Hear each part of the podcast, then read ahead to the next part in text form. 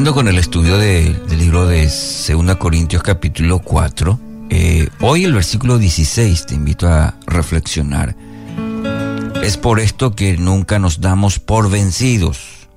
Aunque, aunque nuestro cuerpo está muriéndose, nuestro espíritu va renovándose cada día. El apóstol Pablo señala las consecuencias de ser vasos de barro para que brille la gloria de Dios a través de nuestras vidas. En nuestro andar diario somos entregados a muerte para que la vida de Cristo se manifieste cada vez con mayor fuerza en nosotros. Esta experiencia de muerte, sin embargo, encierra un, un misterio. Normalmente la, la muerte es el resultado de un proceso de paulatino debilitamiento que eventualmente lleva a que los órganos del cuerpo dejen de funcionar. La persona que transita ese proceso lentamente sucumbe a la insensibilidad y, y, el letargo. Pablo, sin embargo, el apóstol Pablo, declara en el texto de hoy, nunca nos damos por vencidos.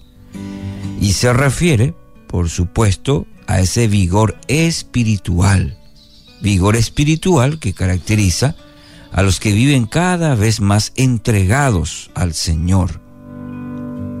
La frase en el original señala que nunca se desaniman. La nueva Biblia latinoamericana de hoy traduce esta frase, por tanto no desfallecemos.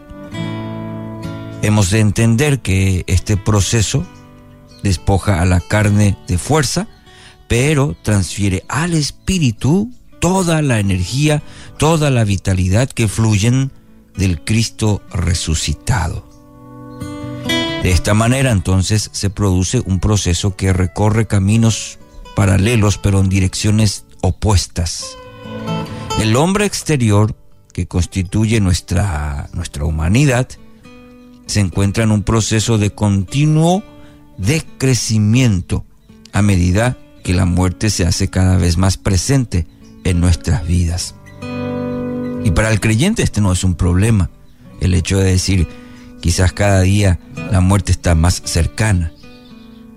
El hombre interior, el otro contraste que hace la, lo que análisis de este, de este versículo, el hombre interior, sin embargo, se se encuentra en un proceso de continuo crecimiento a medida que el espíritu cobra cada vez mayor fuerza al habitar la plenitud de Cristo en vasos de barro.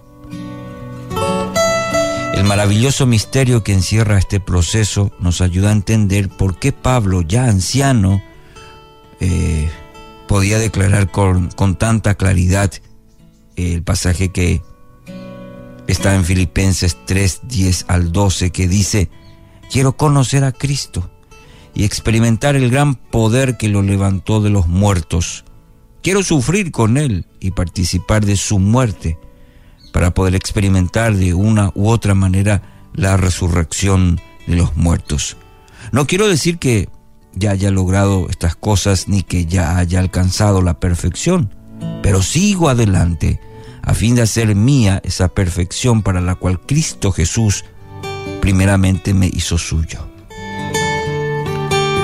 Para Pablo nunca llegaría el día en que su vida en Cristo cayera en esa rutina diaria que en ocasiones adormece el espíritu.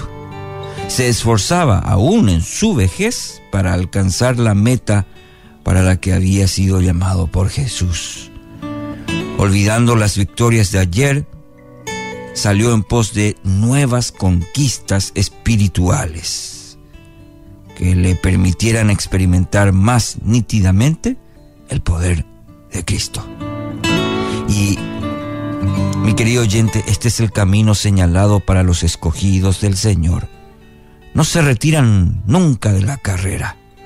Están siempre vigentes porque le dan permiso a Cristo para que siga obrando en ellos cada vez con mayor libertad. Vuelven a morir cada día para poder vivir de esa manera en el poder del Cristo resucitado. Siguen vigentes, siguen renovados cada día. Que así sea, en el nombre de Jesús.